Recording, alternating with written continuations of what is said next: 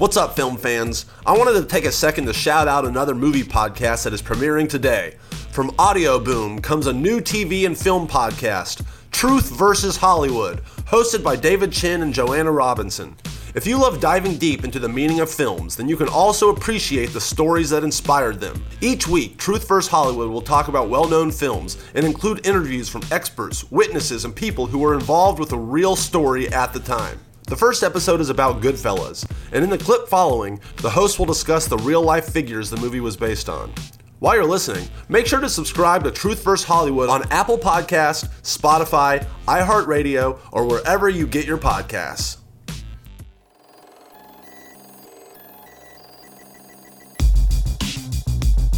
Welcome to Truth versus Hollywood. I'm David Chen. And I'm Joanna Robinson. Truth versus Hollywood is a look at films that are based on a true story. But we don't just talk about the film, we also talk about that true story.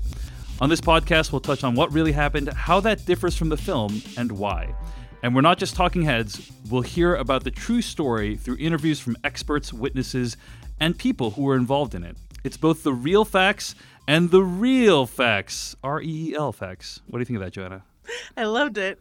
Today we're t- today we're talking about Martin Scorsese's classic film Goodfellas. Goodfellas is based on the book Wise Guy by Nicholas Pileggi, which in turn is based on the life of mobster Henry Hill. Hill was actually alive when the film came out and was very pleased with this great film based on him. And as we'll talk about later, it definitely had an effect on his life. Pileggi worked with Scorsese to write the screenplay, and the film was a complete hit nominated for six Academy Awards and won one, Joe Pesci, for supporting actor.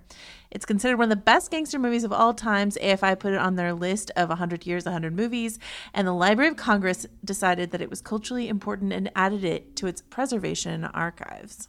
All right, well, let's get to the movie itself. It stars Ray Liotta as Henry Hill, Robert De Niro as Jimmy the Gent Conway, who is based on Jimmy the Gent Burke, Joe Pesci as Tommy DeVito, based on Tommy DeSimone, Paul Sorvino as Paul Cicero, based on Paul Vario, and Lorraine Bracco as Henry's wife, Karen Hill.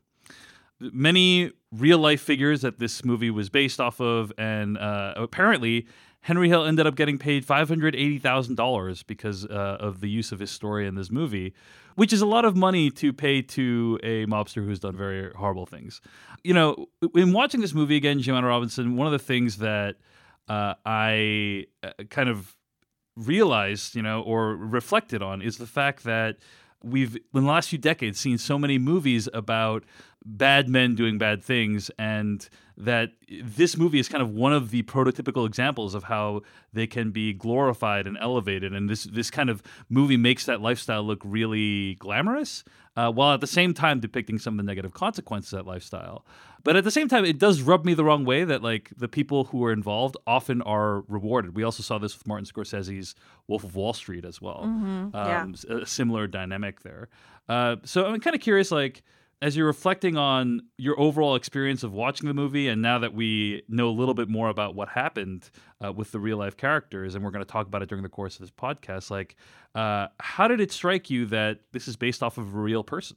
I think Scorsese couldn't have picked a better real life subject to to glom onto here than Henry Hill because though he is a gangster and he's fully involved in this gangster life, he is uh, the likability of this character, which is really what Scorsese was going for. Um, I've see, seen interviews where he talked about the 1932 Scarface, which was the first time he ever saw gangsters depicted as really likable.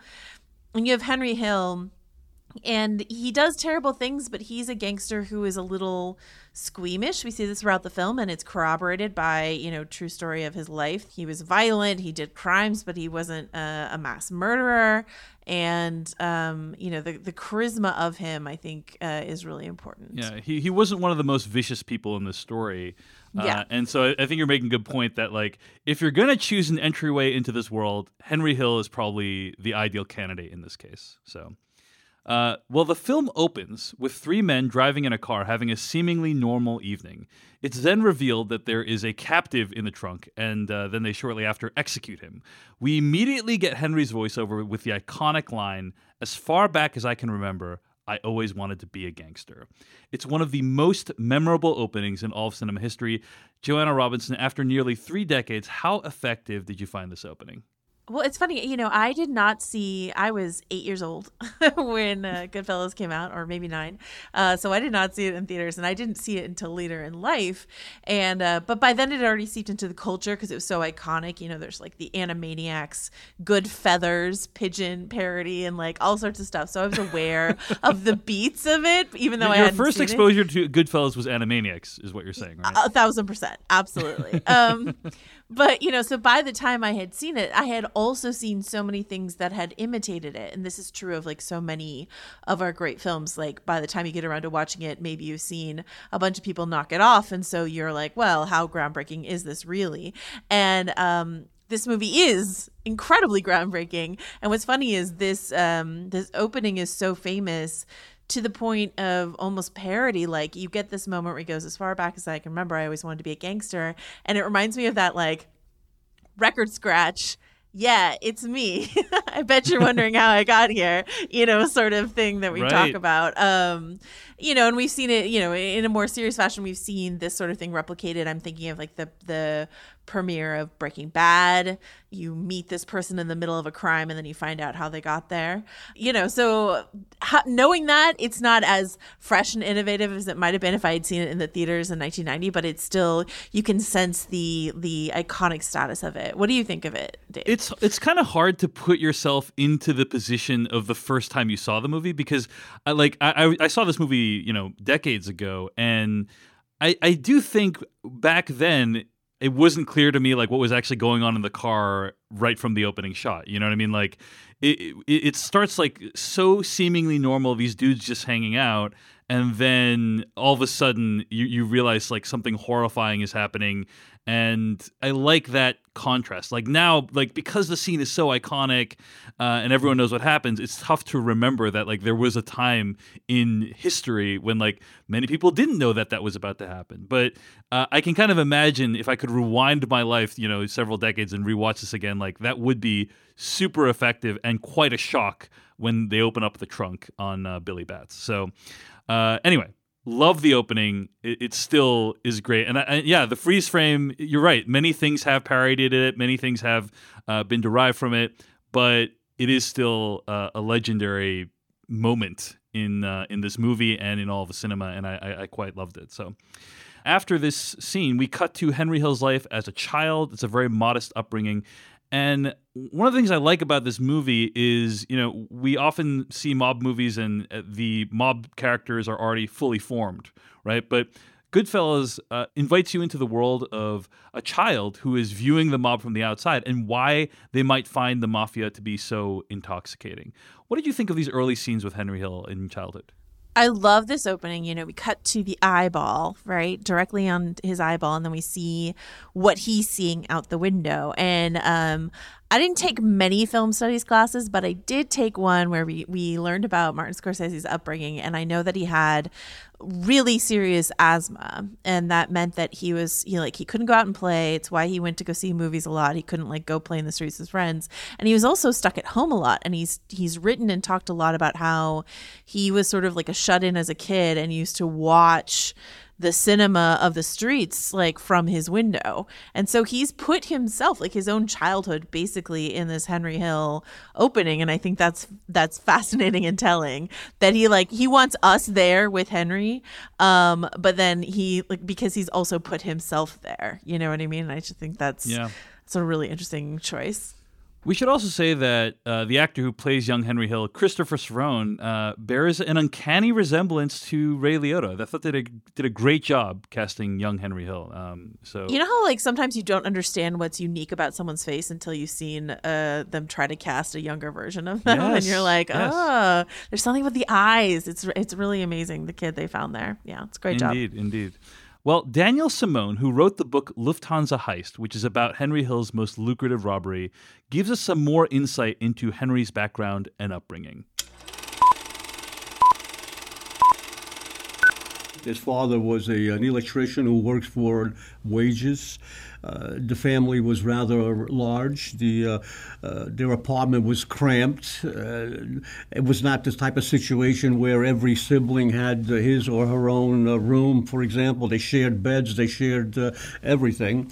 He happened to have been reared in a neighborhood infested with uh, mafia gangsters. In fact, right across the street from his home was a taxi cab stand owned and operated by Paul Vario and his brothers. So Henry literally walks into the taxi stand and he starts working for Vario, or in the film Cicero, who's played by Paul Sorvino. Early on, we meet Robert De Niro's character, Jimmy Conway.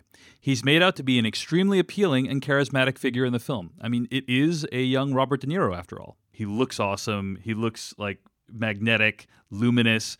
Uh, and young Henry really takes a shine to him and aspires to be that exact type of gangster, living the high life, having connections.